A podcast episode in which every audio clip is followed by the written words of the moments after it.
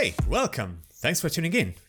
This is There's Something About ArchViz, a podcast where I discuss with experts and industry leaders about the many sides of the ArchViz industry. I'm your host, Federico Biancullo. I'm an ArchViz artist, founder of The Big Picture, blogger, and content creator in the field of architectural representation. I'm on a journey to learn more on all things about ArchViz, art direction, business, technology, you name it. And I would like you to be a part of this journey as well.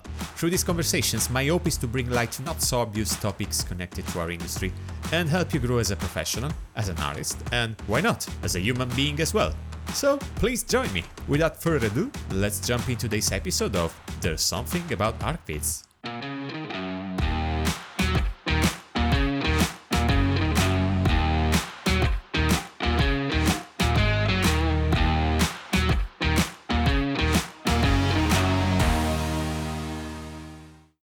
Hello, friends, and welcome to episode 6 of There's Something About ArchViz.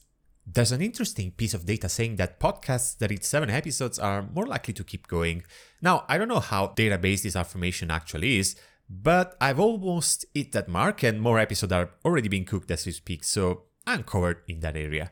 Anyway, I'm pretty hyped up for today's episode as this is the second part of my conversation with Mike Golden about running a one man show in the field of ArchViz. And if you haven't listened yet to part one, I highly recommend you to catch up before listening to this episode. Last we left off, Mike was talking about the importance of speed in our job. Being fast and efficient are skills that are often overlooked, and going quickly through the tedium and the perfunctory tasks basically means jumping earlier on all those things that really make an image great. Then we moved on discussing some of the skills that Mike had to pick up when fresh starting out as three marks, namely client management and how to approach client relationships in a proper way. Speaking of client relationships, we also talked about the issue of credibility when presenting ourselves to our clients as a solo studio. Being self aware of capacity and schedule constraints due to being a solo studio, yeah, is crucial, but it's also crucial to remain confident in the quality of our services. And speaking of confidence, uh, we also raised the issue of how ArchViz entrepreneurs can keep their confidence when presenting their products to client. Especially in an industry like ours that is filled with great work, this point led us to an interesting conversation on the differences between how the quality of our work is perceived by artists and how it is perceived by clients. Make sure that you don't miss that part out because it's really, really interesting. This and much more in part two of my conversation with Mike Golden. So, off we go how this being quick, because you learn to be quick to produce a decent image in a relatively short amount of time. How does this being quick help in your day by day practice? At Rocky, you do a lot of, you know, one day challenges, images, you try to be as fast as possible. But in your work, how does this help you? Because I understood that working at Thomas Johansen was mostly about processes, about improving your technical aspects and your structure. Speed, I think, is incredibly underrated or not talked about enough within our field or creative fields. And I think it, I, I think it's incredibly important to be able to work quickly because to work quickly, you must work efficiently. Right? There's the the Navy SEAL thing, which is um, slow is smooth and smooth is fast. I gave a talk uh, at Maddie last year that was titled uh, "Work Fast, Learn Slow," and I think that the idea of, of working fast is one clients are getting more and more impatient, right? There's one thing that I've seen over the last 10 years. Clients used to want images yesterday, now they want them a month ago, right? They just, they keep, they're always going to want things as quickly as possible. As a one man show, you need to be efficient, right? Because A, you can't compete with bigger firms if you're not working quickly but also you still have to man- make sure your books are right. You still have to potentially find new clients. You still have to write contracts schedule projects. You have all of these other things that you need to do, potentially fix your computer, whatever it might be, that is all on your shoulders. You can't spend all of your time only making images. Otherwise, when you're done that image, you're not going to have another project to work on. So there's like the logistical side of faster is always going to be better if you can do it with the same quality. But at the same time, the faster or more efficiently you can work through all of the tedium, right? Like think of any ArchViz product project. Well, you're probably going to have to model a building or import a building and remodel it and fix it and texture it and start doing some investigations into lighting and composition and cameras. And there's all these things that we're going to have to do. The more efficient we are at them, the more creative ideas we can try. So if we get to the point where it's like, okay, the room's kind of modeled. the furniture's kind of in there. The first idea you have for a composition isn't always a bad one, right? Especially as you've been in the, the industry for a while, you kind of get a hunch of this will likely be the best camera or something like this, depending on the, the room. You get a hunch for that and then you get more efficient in picking the good ideas. But the best idea is probably not the first one, right? So the faster you got through all of the tedium, importing drawings, checking, modeling them, checking anything you need to check, getting all the stuff set up, just so you could hit render that first time and actually look around with some light bouncing around. The faster you can get to that, the more breathing room you give yourself to find the best solution. And I, I used to, whenever I gave talks, make this chart uh, and I know this is audio form only. I don't know why I'm lifting my hands to kind of do it. but if you look, if you look at, um, you know, like the course of, of, we'll stick with images since largely what I do is images of an image. A decent amount of the time to create an, an ArchViz image is that kind of perfunctory, doesn't matter who does it, prep work, right? Importing, modeling, setting things up.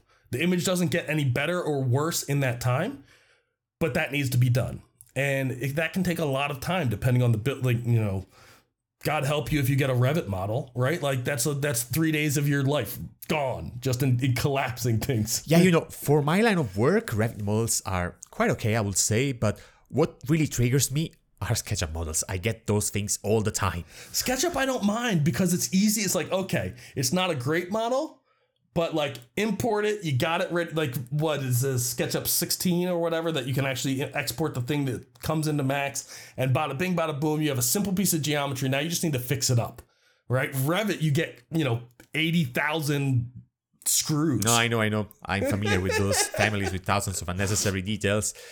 And I think this goes back to our duty as 3D artists to educate our clients on how to deliver proper project materials, 3D files, drawings, etc.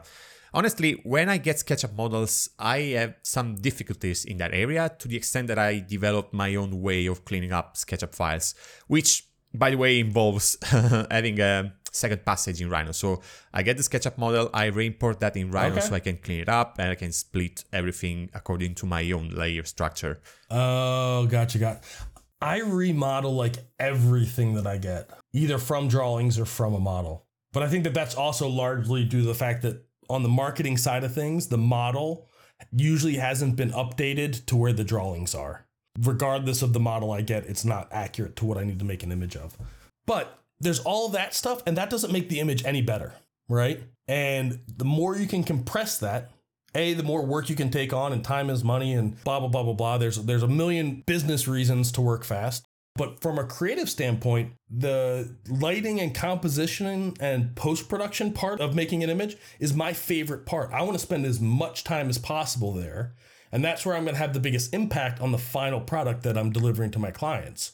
And so speed and efficiency is going to determine whether like, yeah, I, I got, I, I had one day, I finished modeling it and then I had like, you know, an afternoon to set up the cameras and press and light it and press render I mean, that happens, but that's very unsatisfying because it means that I had to rush through my favorite part and arguably the part that brings the most value to my clients.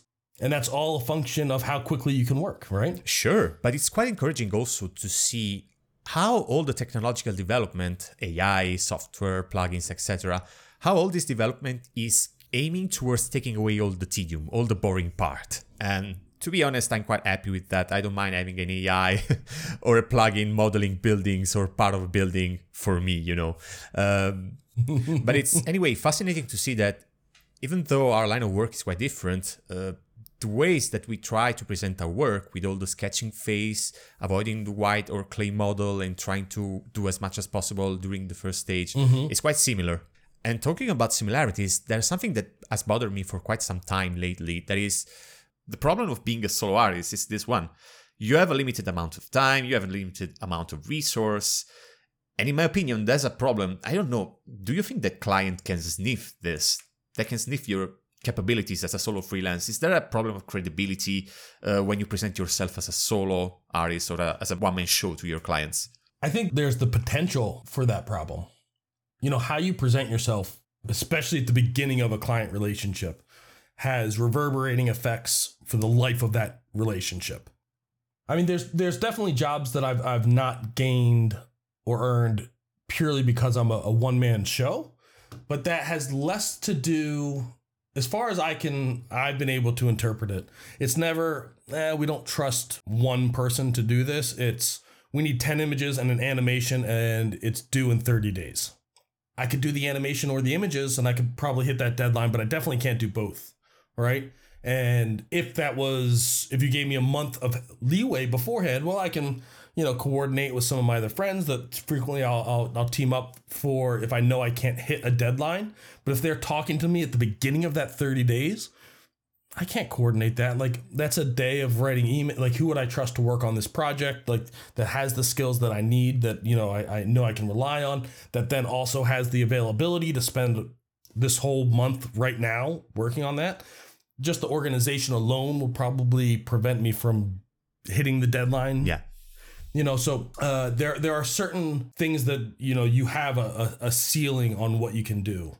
Uh, whereas if you have a larger team, you probably have people that you can take off a project. You can shift some things around, even if it's just one image, but it's due day after tomorrow. Likely, if you send me that email that night, it being due two days later, there's nothing I can do. I'm I don't have the flexibility in my production schedule because it's booked and it's just me. I can't take somebody else off of it to help. Um, that bigger firms have have an ability to do. Um, so there's definitely been that, and and I'm not sure if there is a way around that. Um, but as far as the credibility goes, from the first email that I write to that first meeting of sitting down and pitching or whatever it might be, I never hide the fact that talking to me is talking to all of three marks um, I've never hit that, but I also present that as a uh, as a benefit to them. And that benefit we kind of alluded to earlier, which is that if you're looking at my work, if you're looking at my portfolio, that work all came through my keyboard. I produced all of that. So if that's what you're looking for, that is what you're going to get. And the larger studios, it depends on the studio, and we're not going to get into any names because, you know, it's a friendly industry. But you can look at some of their websites alone and see, oh, that image is amazing. Eh, I don't think that guy was working on this one, right? Because that one's not great. And there's a there's a you know a variance in quality, and that's on what they choose to put on the website. Because without getting into any specifics, I've seen what they don't put on the website from clients that have come to me to fix things where it's like, who produced? They produced this? That image is terrible, right? And so there's a lot of variance. So there's actually um, a line in my contract that a client put me in that I've just left in, which says that I will do the work, right? And there's you know sub clause that I there's a couple different people I use for furniture modeling, and and there's some freelancers that I rely on to get work done in the time that I have to do it. But it says like I will not use somebody else to make these images. If you come to me for work, I will be the one doing it. So you kind of lean on that strength. You're going to get what you expect. And that is not something that all firms can offer, or they can offer it, but there are a lot of firms that do not deliver on that. Not to say that it's impossible. There are some firms that do an amazing job of having big teams and being consistently producing great work. But that I think as firms get bigger, that becomes more of the exception than the rule. And big is also a relative term in our industry because a 10 Very people so. firm, you could already start considering it a big firm somehow. I mean, definitely like once you hit 20, you're at like big firm size. You're one of the biggest, probably. 20 is quite big for our industry. Very big. Yeah, yeah, yeah, yeah. But no, I've, I've never, part of it might be just how I present myself or how I present our work. Like I I have a tendency towards confidence slash overconfidence, which can be a problem, but it does at very least mean that more often than not, I can present myself and my capabilities confidently, which clients will react to. Uh, in a positive, generally, you know, as long as I'm not being a dick, we'll, we'll do it in a positive way, which is that like this guy really seems to know what he's talking about, seems to be, you know, capable, seems to have all the answers to the questions we're asking. Let's let's trust him. That's probably what clients are good at sniffing lack of confidence. Yeah, and the, but the, but then they conflate that, and this is I, I think again one of those business skills that I don't know that you can learn without doing, because my form of presenting confidently is probably different from your form of presenting confidently is different from you know person C's way of, of presenting confidently. There are there are a lot of different actual forms. Some people are very quiet and subdued and soft spoken. I tend to be a little bit more loud and excitable. Is is I'm sure a surprise to absolutely nobody. And they all have their weaknesses, right? Like my method, when it goes badly, I look like an asshole or egotistical or arrogant, right? And that's something that I need to be actively protective of, of not going into that too confident zone, right? Because like Yeah. if I get nervous, that's generally like kind of my my fallback. And someone who's more soft spoken, if they're getting nervous or things aren't going well, default is to be a little bit quieter, to be a little bit more meek in the conversation. Yes. That's not a weakness, but it can lead people to not have confidence in you, in your abilities, even though the two aren't related, but clients definitely see them as related. That goes probably more into the self development. I don't like the term, but it's more than a business skill if you think about it. Absolutely. But it's definitely a business skill as well. Talking about skills, being a one man show, it means wearing multiple hats. You know it better than me. We have to try to learn new skills every day, we have to cover different areas of our job. What did you have the most problems in covering in your work? How did you overcome these obstacles or some weaknesses in your uh, business persona, so to call it? Again, this is going to be like probably a, a zero surprise to anybody. Uh, I'm not a particularly patient person, and dealing with clients, there's a certain amount of patience required. Um, when I was at D-Box, let's say, they had project managers. Uh, Nancy, who kind of like helped me apply at the right time, was a phenomenally patient, phenomenal project manager. Where if clients sent me emails that made me all hot headed and mad, I could Nancy would see the email and she would come over. She would, Mike, are you okay? How should we respond to this? And I could vent to her and uh, and go off on, on on why I was upset about even the, the, the they dare ask the question. Again, this is you know a young artist with uh, more ego than uh, was warranted, but and then she could sit down and say like, okay, so let's write that in a way that you're actually allowed to write to a client, not how Mike actually expressed it. And um, you know, at Thomas Johansson's, because I was in house, I wasn't really dealing with clients much directly, besides other architects in the firm. And then when I got out on my own, I had no Nancy's to make sure that uh, you know I was doing things properly and civilly. And client management is tough. And like you know the the talk that you referenced at um, D2 from a couple years ago, that's talking a lot about the systematic parts of process, right? Like how I approach actual meetings and how I approach like here's when I'm going to show you an image and what I'm going to show you and kind of like hard as, as far as concrete parts of the process. There's still all of the how do you actually talk to your clients? What do your emails look like? What's the tone of your quote unquote voice typed in an email, right? Um, I come off wrong or poorly in that setting, especially at the beginning of my career. I've made so many mistakes. we all have. Um, but I, I think it's it's those soft skills of dealing with people at the end of the day. We could talk about all of the business things I didn't know when I started. There's so many things, but I think that the biggest one was learning how to communicate. I mean, as, as basic as that sounds. Sure, and I can tell you it's even more difficult if you have to come up on your own with a communication style that works both for you and for your clients, and you haven't spent enough time in a work environment that taught you how to set up a proper communication.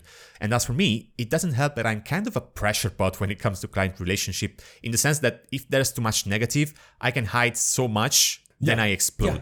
I know I know that well. Yeah. And, and that's and and professionally, that's a terrible way to Yeah, do I it. know. I know. you end up um, making very important screw ups before entering a proper mindset, you know? Yeah, th there's one like fundamental thing that I think I've I've kind of always had. I think this is like part of how I was raised, which is that whenever things aren't going the way that I want them to be going, whether that's creatively or professionally or interpersonally with clients or whatever it might be, I don't necessarily always see that as some shortcoming of my own. I don't blame myself for that, but I always think of it as something that I could fix. And uh, one of my favorite podcasts is The Knowledge Project. And the host, um, Shane Parrish, in one of his episodes, has this beautiful quote that I'm, I'm not going to get word for word, I think, but I'll get the spirit of it. And I can't believe I can't get it word for word. But the quote is um, it may not be your fault, but it's still your responsibility to do something about it. So you have a highly internal locus of control. Do you know the concept of locus of control? I think I understand what you're saying, but I'm not sure I understand exactly what you're referring to. It's the way that an individual thinks that the events of his life are produced by their behaviors or action or external causes. So if you if you lean on thinking that what happens it's due to your behavior, you have an internal high internal locus of control. I don't know that I fully do hmm. because like you need to accept that a lot of things are outside of your control. That's wisdom. The vast the vast majority of things are right, and and even of like being successful and unsuccessful. If studies are to suggest anything, it's that a lot of the big predictors are not you, right? And your abilities or anything else. There's so many external things that you know we're pretty much blind to that I think that there is only like a small amount of things that we can do right. And it's kind of that idea of being lucky. To be lucky, you have to be prepared. I don't think that we actually have a ton of control at the end of the day. Mhm. And I don't think that things go well or go badly purely based off of my own like driving, my own will. But I do think that if I go into a meeting and to present images, final previews, whatever it might be, and that goes poorly, it could be completely and utterly outside of my control. Who knows what meeting they had just come from, right? Could have had nothing to do with the images, could have been how I presented them, could have been the images themselves. There's a million things that it could be. Some of them aren't even within my control. Mhm. But I do believe that I could have done something better to have had that meeting go better than it did. It's a balancing act, right? Of like not taking everything personally and not thinking that you have the answers to everything, but at the same time saying, like, but I could have done something better. I could have set the mood at the beginning of that meeting better than I did, or I could have felt the tension before we even started and spent the beginning of that meeting trying to relieve that tension so that then we could look at the images with a clean eye. Or I really missed the mark on the images and I could have done better to realize what they were looking for before I made them and showed them to them. So you basically acknowledge that there could be external causes, but then you kind of go back to yourself and think maybe I could have done something to alleviate those factors. Yes. That's internal locus of control. Okay. Yeah. But just to reiterate though, you don't have a ton of control. I know that. But the only thing that I can do, I can't affect those things. Right? I can't make sure that my meeting always comes first in the day with a client or after a good meeting of theirs. I can't do those things. But what I can do is do better always. I can always improve my contribution to how things go. Does that make sense? Does that does of course, I don't- it makes a lot of Okay. sense. It resonates a lot, actually. Going back to more pleasant things, what do you enjoy now? What do you enjoy actually of being a solo artist, of being a one man show? I mean, kind of all of all of the the conflict that we were just talking about.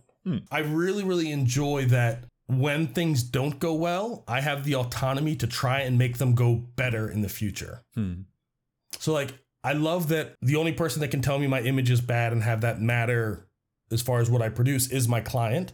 I like that autonomy of the creative side of things. Um, I don't like all of the minutia of running a company, but that's you know part of part of what needs to be done. But I like that if a project doesn't go well, I have the option of taking projects that aren't like that in the future if I can if I can see a trend there. But I can also just go back to my drawing board of okay, what can we change that might make it go better in the future? Here's a new idea. Let's let's get rid of another round of review, which seems Yeah. to be my kind of default um answer to that. But then how do we do that? Right? And you know, every time I presented that, it comes across as like, here's how I do things, and it's step A, step B, C is done. Uh, but the reality is that every single time I do a new project, especially a, uh, small ones, sometimes yes, sometimes no, but particularly like the big ones, the ones that take me four or five months to complete. By the end of it, I'm like, I should have done this next time. Next time we're doing this. And and so it's this kind of like constantly evolving by small steps. And then you look at the major milestones and it seems like a ton has changed.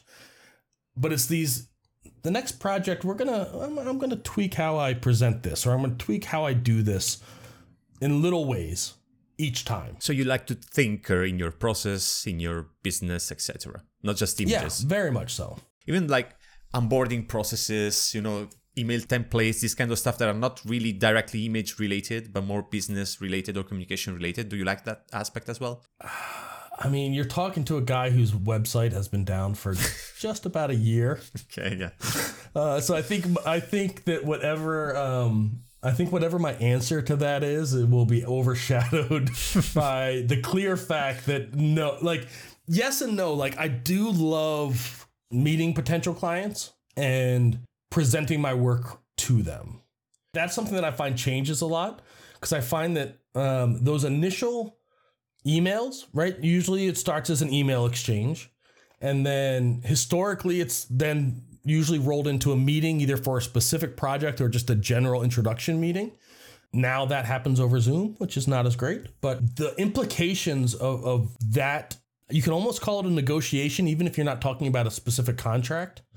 You're still setting the terms of, you're telling them how you treat your clients, and you're also setting the standards as to how you expect to be treated. And you also get clues on how they treat artists and companies. Absolutely. Um, and so there's so much to be learned about the client in that time. There's so much to do as far as, um, you know, there's there's one client, and I'm uh, not a client of mine. This was in my D box days.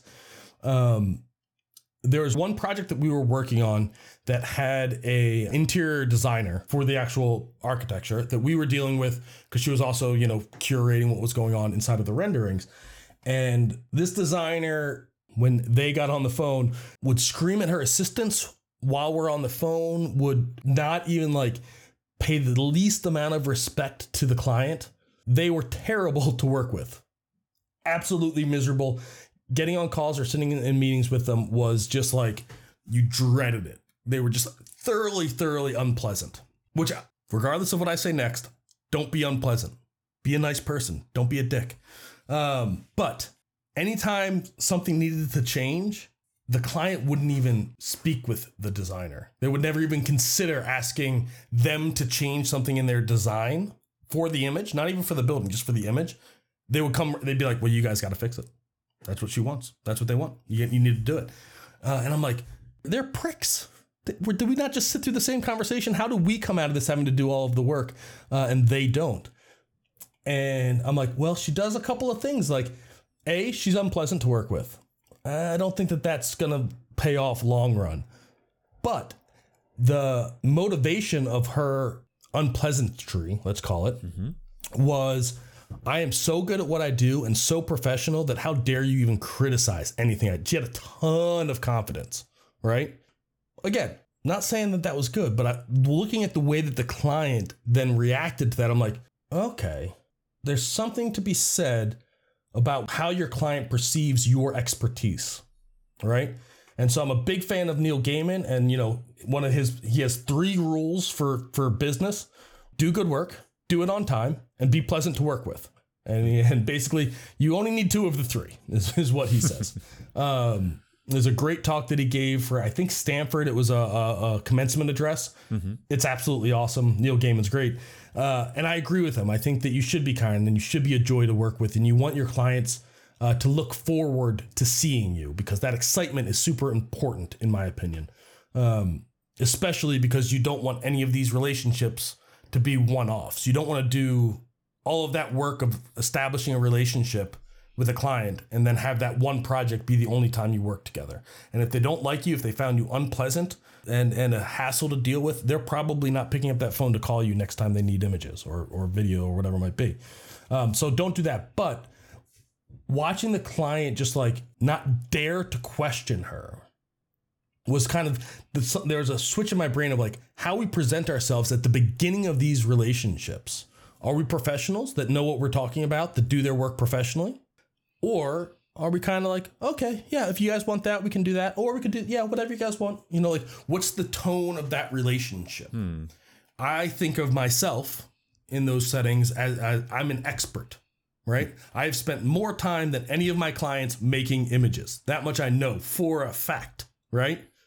As a result of that, if we're talking about what makes a great image and what doesn't, or if we're talking about the way that we should display a project, I'm not going to have a ton of confidence if we're talking about the marketing branding side. That's not where my expertise lies. And if they're telling me that we want to do A, I'm very deferential to those things. Yeah. But if we start talking about the images that we could use to attain that look, style, branding, voice, or whatever it is, the image side of it, I have a lot of confidence and I speak like I know what I'm talking about because I believe that I do. And clients react to that differently than, oh, we could try that. We could do this. We could do that.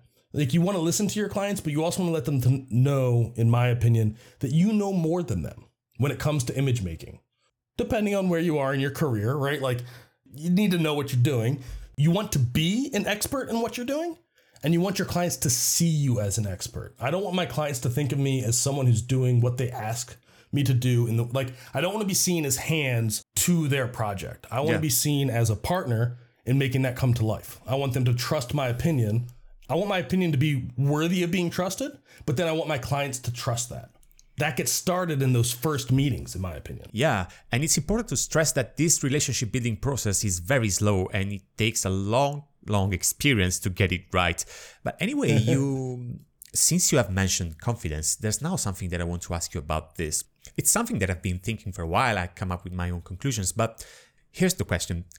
How can I have this huge first meeting confidence when I know that there's people out there doing much better work than mine and that this client could easily go to one of these people mm-hmm. which probably also charge much less than me and still have that first meeting confidence That's a really interesting question because I agree with it entirely. There's the amount of great work being produced within our industry. Great work is the norm now, right? yeah There's a lot of work that I see on a daily basis where I look at it, I'm like, God damn, I wish I had made that. That's gorgeous. And I think that um, that barrier to entry, as far as like the quality of work that you need to be able to produce, uh, keeps getting higher. Whenever I've given talks or whenever I talk about like the business side of ArchViz, doing good work, good to great work, is like the first step. And that's gonna vary. I think it's natural within the artist side of ourselves to look at other people's work and say, like, oh, I'm not that good. And sometimes that's founded and, and there's growth and work to be done on your own skill set. But also, I think that we look at other people's work and we wouldn't do that because our style is different or our eye or tastes or sensitivities is different. So we would just never produce that other work. But we look at it and we're like, ah, but I wish, I, maybe I wish that I did. Like we get in our own heads and I think we can be very tough on ourselves in that regard. But as far as like the confidence to talk to your clients personally, I think that the quality of images that I produce is a part of what I'm offering to my clients that makes me valuable to them. But I think it's a smaller part than I'm going to do it in less time for less money and you're going to get more images out of the whole thing. So those there's a lot of value to clients in that. And when I start talking to my clients, I'm saying I'm, I'm going to tell them a couple of things. I'm going to tell them that I'm going to do great work and that I'm going to be the one doing it. I'm going to sell the idea of like, if you hire me, I am the person making them. All the images that you came to me for were made by me, not some employee I had three years ago, not some guy who's currently busy on a different project. They're all one and the same. So you're going to get what you're expecting. And I'm going to do it with less meetings. You're going to end up with more images than you're actually paying for because of the way that my process works.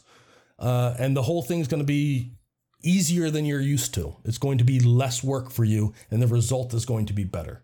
Right? Like that is the thing that I can offer that most, I'm not going to say most studios or individuals can't, but don't. All right. And then and there's a certain amount that my expertise, my experience, my abilities is very important in making that happen because if I can if I produce not the right image with only one round of review, that client's going to be very disappointed. Right? So my ability to kind of intuit what they're looking for and deliver that without them having to tell me each little thing that they want is super important. So generally speaking, if it's a new client, they've come to me because of a specific project that they saw that they liked, right? Yeah, right. Uh, if it's a completely new client, like I never worked with them on a different team or whatever else, um, they saw some project, they really liked it. When they find out that I only do one round of review or whatever, they generally freak out. They generally like they don't know about that. And I say, well, let, let me sit down and walk you through my process and, and explain it to you. And I try as much as I can do that in person. And by our initial emails, I'll kind of know which project they were looking at that they like. And I'll set up a presentation specifically for them using that project as an example. And I'll say, like, here's the way that that project went. Here was the first time they saw this image. Here's the here's the end result. Here's the way that you know, like I'll walk them through why I think this is a better process for them. It's going to spend less time. I mean, think about how expensive those meetings are for for clients. You generally have, for me on the marketing side, the architect is usually there, a couple people from his staff, or at least one person from his staff or mm-hmm. her staff. Yeah. The developer is there, and generally somebody pretty high up that has like a pretty big say in this, you know, $600 million building that they're building. And then a couple project managers and a couple other people on the staff are usually there that are kind of keeping track of everything. And then the broker is usually there, right? Somebody within the brokerage marketing side, and then possibly the graphic designer or brander um, that's doing. There's a ton of people, and all of those people's time is very expensive. That hour long meeting is thousands of dollars Yeah. of man hours. And as much as we like to think that our clients want to give us revision after revision after revision, they don't. If they could do it with just snapping their fingers and have the images that they wanted to sell their project, that's what they would choose. They don't want to sit there and mark up PDFs and go through endless reviews or anything like that. They have other things to do that are more important than the image. Yeah, I guess in these situations, having multiple stakeholders at the table helps because the architect is probably the one that cares the most about having more reviews, while the other people, they just they want the thing like that, snapping their fingers, and they want the image. That's what they want, but left to their own devices, if the image that you're delivering to them is not what they had in mind, is not fulfilling that vision or expectation that they had, then they'll have reviews from now until the cows come home to get that image, right? So your ability to deliver that is a combination of your ability to make the image and to know that that's what they're looking for. That's like kind of soft skills, kind of hard skills, kind of technical very much experience oriented with dealing with clients and, and knowing the kind of marketplace and expectations. But the image itself, which is I think where the initial question came from, as, as far as the quality of your work, when I'm speaking to clients initially, that's kind of a given. If they came to me, they know what my work looks like. They, if they're talking to me, they like the quality of my work.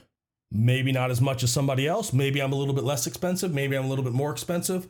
Right? There's there's going to be things, but if they're talking to me, the quality of my work, and this goes for anybody of any skill level, if they're speaking to you, the quality of your work is not a non-starter, right? Because they already know that. That's the one thing you pretty much know is that they've seen your work and they are happy with those results. Whether or not they're happy at the end of that project, that's up to you. right? Then that's your Here's what I've found. We as ArchViz artists care a lot more about the quality of our image than our clients do right? Like we see image from artist A and think, oh, that's pretty great. And then we see image from artist B and we think, oh, wow, she is amazing. Image A is no good anymore, right? Because the image, image B, she just, she killed it. Look how cool her image is, right? Why would anyone get an image from image A guy when image B is just waiting to be made for them? Right, I feel like that's how we look at it with Arc as ArchViz artists, Right, yeah, yeah, yeah. and clients look at it as like they're both good images. I'm figuring out this slowly, but this this kind of cap in the quality of the work in the eyes of our clients, it's I don't know if there's a right word to put it that way, but clients are used to a certain degree of quality and they they won't see quality the way that we do. For the clients, sometimes it's that's just enough, you know.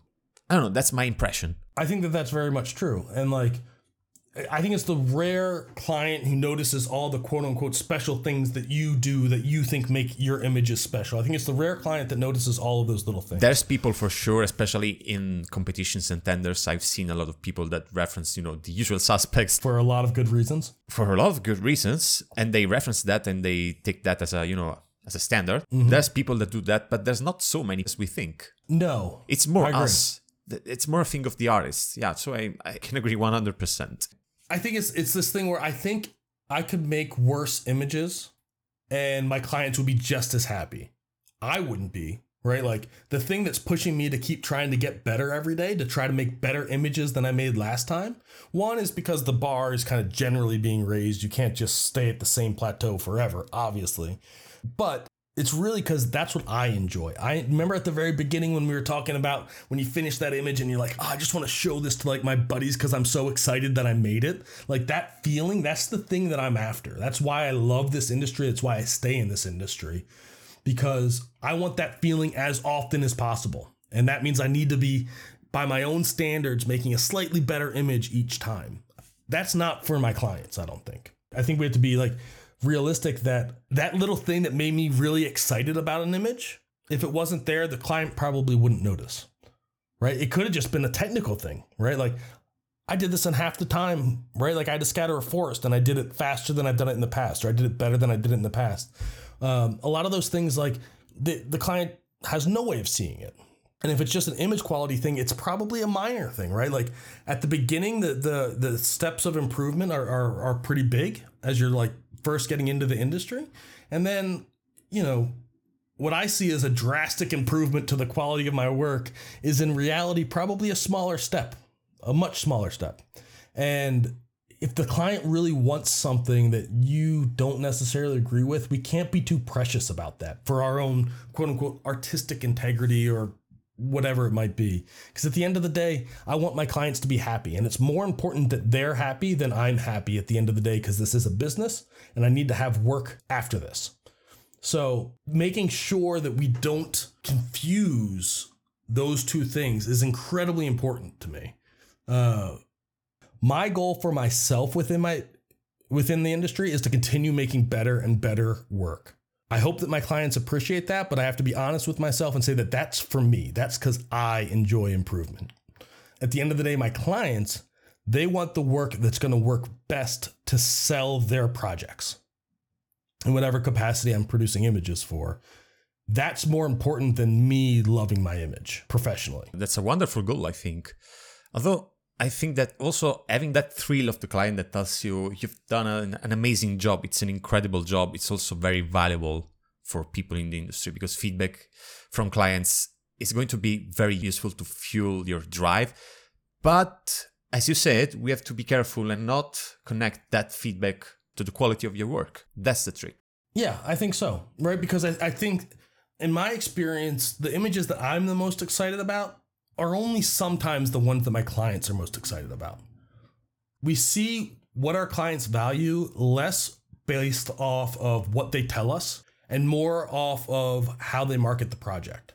So when you look at your client's website, what's the first image that they put up? What's the thumbnail for that project on their website? What's the image that they keep reposting on their Instagram page? Yeah. Sometimes that's the same one that you thought was the best from that set of images. A lot of times it's not. And I think that there's a lot to be learned by looking at your client's behavior after the project's over. Right? There are projects that I, I completed four or five years ago that are still active in sales, especially right now. And I can still look at which images they're still using routinely to promote yeah. their project. Yeah, yeah, yeah. Right? And I can also look at the projects once they get built I can look at, and they go and do photography, I can look at the images that they are taking and using from a photographer as to how they're now marketing the building now that it's built. There's a ton of insight to be gleaned about how your clients are thinking about their projects that you can take into the next time you work with them or anybody else. Well, Mike, it's been everything so insightful, and I would like you to ask thousands more questions. And you've been so generous with your time so far. So I think I have to lean towards the end uh, of this conversation. So just one last question for you. If you were to go back at the time when you were getting started at Deepbox, what you were to say to the Mike Golden of 10 years ago? I mean, that guy was a really, he was pretty arrogant and pretty hard headed. So I don't know he would have listened to me. Um, that's, you know, I knew you were going to ask that question and I thought a lot about it. And it's one of those questions that you, you hear in a lot of interviews. And a lot of times, if you're not expecting it or the, the interviewee is not expecting it, they kind of say the first thing that came to their mind. There may or may not be any value to it, and you move on. I've really kind of, I've spent like literally last night, I spent a good like hour as I was laying down to bed thinking about that specific question what would I teach myself if I could? And there's a part of me that's like, I don't know how much I could have taught that Mike. We kind of alluded to it earlier, which is that there are some things that how to run a meeting that's different for every person. There's a certain amount of you need to figure out your style that works for you.